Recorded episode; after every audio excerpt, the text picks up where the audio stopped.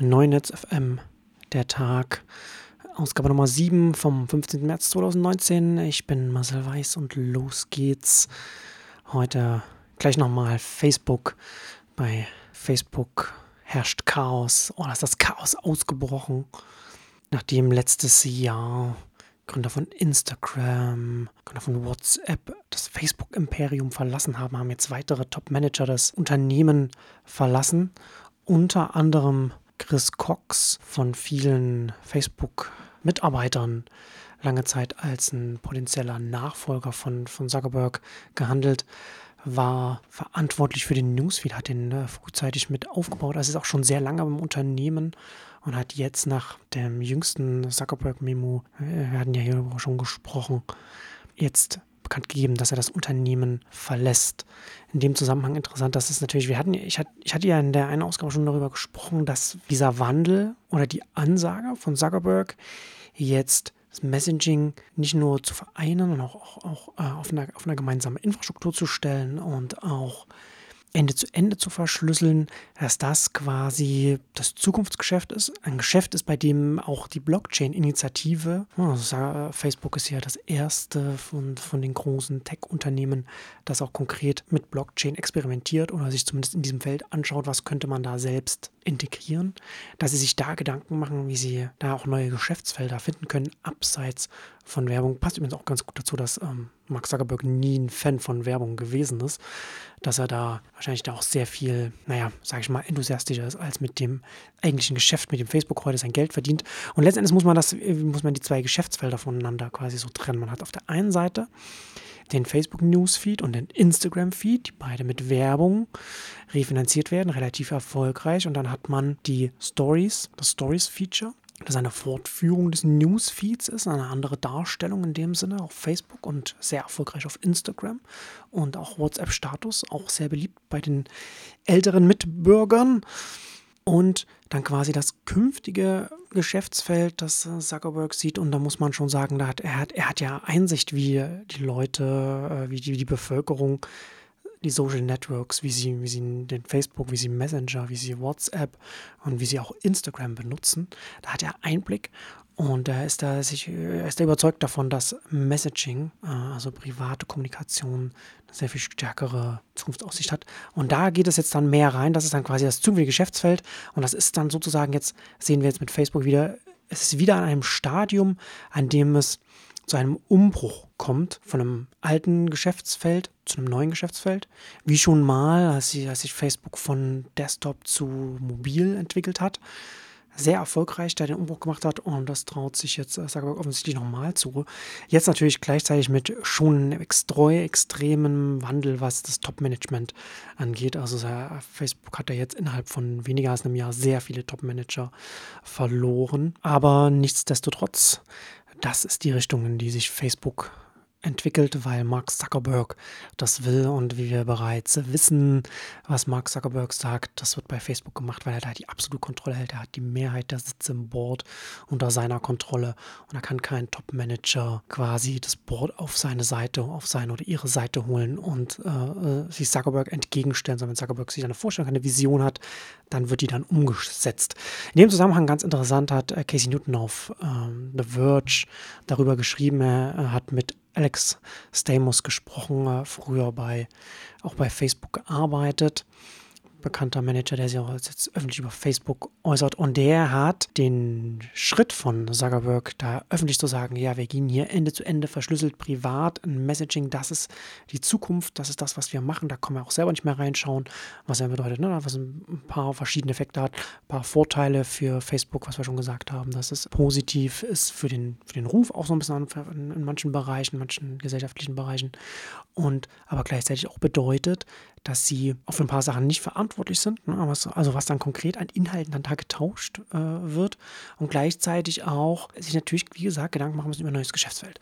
Und Alex Stamos hat dem Verge Reporter gesagt, dass dieses Zuckerberg-Memo quasi ein Burn the Boats-Moment ist. Ne? Also wie, wie ähm, dieses bekannte Bild, dass man, man, man verbrennt die Boote, man zerstört die Boote, sodass die ganze Mannschaft weiß, okay, man kann jetzt nicht einfach wieder da reinsteigen, wieder zurück. Nee, wir müssen jetzt, wir müssen jetzt hier nach vorne. Es gibt keinen Weg zurück. Also ein symbolischer Point of No Return hier, der, der, der ganzen, ganzen Unternehmen sagt, okay, das ist jetzt die offizielle Ansage, das ist die öffentliche Ansage, das ist, wohin wir uns entwickeln dahin müssen wir jetzt unsere Anreize ausrichten, dahin müssen wir unsere Strukturen und Prozesse ausrichten, unsere Geschäftsfelder künftig und so weiter und so fort. Und das ist natürlich auch aus Selbsterhaltungstrieb auch interessant, ne? wenn, man, wenn man, wie gesagt, daran bedenkt, dass Zuckerberg natürlich Einsichten hat, wie die Leute die Dienste nutzen, dass offensichtlich der Newsfeed an sich von der Nutzung her nicht mehr so rasant wächst, wie er das vielleicht mal äh, gewachsen ist und dass die Nutzer vielleicht andere Wege suchen, miteinander zu interagieren. Das heißt nicht, dass der Newsfeed weggehen wird, eher werden die neuen Felder eher additiv. Also gerade bei natürlich in Stories zum Beispiel schon noch äh, den Feed ein bisschen kannibalisiert, aber Facebook selbst zeigt ja auch schon schön, wie man das auch miteinander verbinden kann. Da kann man, wenn man etwas shared auf Facebook, kann man sich aussuchen, ob man das jetzt in den Feed ähm, veröffentlichen will, reinpushen will oder ob man das auch in, in den eigenen Story oder in beide zusammen reintun will. Und der Feed selbst wird nicht in den nächsten Jahren verschwinden, vielleicht sogar nicht in den nächsten Jahrzehnten, aber seine Bedeutung wird für Facebook höchstwahrscheinlich jetzt künftig abnehmen. Benedict Evans hat auch darüber geschrieben, Analyst bei Andresen Horowitz, auch immer kluge Gedanken zu diesen Themen. Und er schreibt bei sich auf dem Blog darüber, dass Facebook damit auch einige seiner Probleme löst, die sie seit 2016 haben. Er sagt, das ist so ein bisschen, er vergleicht das mit dem Weg, mit dem Schritt von Windows hin zu Cloud-Angeboten, Web-Angeboten, hin zu Chrome OS, sodass man da nicht mehr das Problem, dass man verschiedene Dienste, verschiedene Angebote von Unternehmen nutzen kann, ohne dass man Gefahr läuft, sich zum Beispiel ein Virus einzufangen. Und so ist das hier auch ein bisschen ähm, Fake News-Themen können ja nicht mehr viral gehen, wenn, wenn es den Newsfeed nicht mehr gibt. Würde ich jetzt in dem Sinne nicht hundertprozentig unterschreiben, weil wir bereits wissen, wie stark auch WhatsApp-Gruppen genutzt werden, um Bevölkerungsgruppen zu radikalisieren, Richtung Myanmar, Richtung, Richtung Indien und so weiter, wenn man sich das anschaut. Und das wird man dann hier, wird, würde es dann diese Inhalte natürlich dann in diesen Gruppen dann auch geben. Nicht in der 1 zu 1 Kommunikation, also da auch, aber da nicht in einem Ausmaß, das dann gesellschaftlich gleich, gleich richtige Auswirkungen hat. Aber diese privaten Gruppen, die dann Ende zu Ende verschlüsselt sind, in die kann man dann nicht mehr reinschauen als Öffentlichkeit, als Forscher, als Unbeteiligte, um etwas zu verstehen.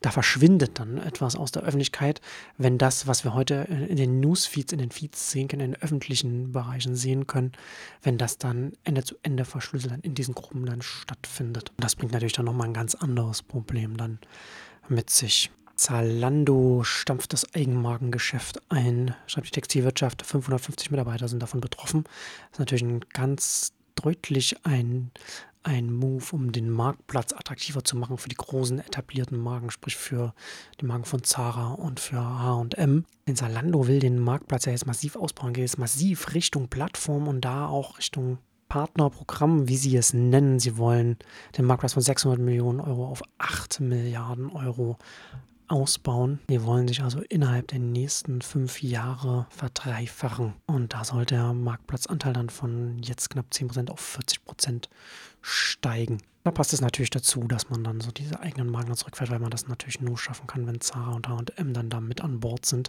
In dem Zusammenhang habe ich mich schon länger, äh, wundere ich mich schon länger darüber, was Amazons Strategie eigentlich mit den eigenen Eigenmarken, mit den Private Labels ist, mit denen man den Marktplatzpartnern Verkäufern, Marken und so weiter schon durchaus vor den Kopf stößt und zeigt, was man für eine, für eine eigene Marktmacht hat. Und da geht hier Zalando einen anderen Weg, auch weil sie auch einfach aus einer anderen Situation herauskommen. Und gerade im, im Fashion-Markt ist das natürlich, im Modemarkt ist das natürlich dann nochmal was ganz anderes, wie stark da Marken zum Teil sind. Jochen Chris schreibt ja auf Twitter, dass er schon davon ausgeht, dass Zara und H&M demnächst eine strategische Beteiligung an Zalando bekannt geben werden. Also dass man da sich immer weiter aneinander annähert. Auf jeden Fall eine interessante Entwicklung. Und damit kommen wir zum Ende für heute. Ich wünsche ein schönes Wochenende. Bis zum Montag.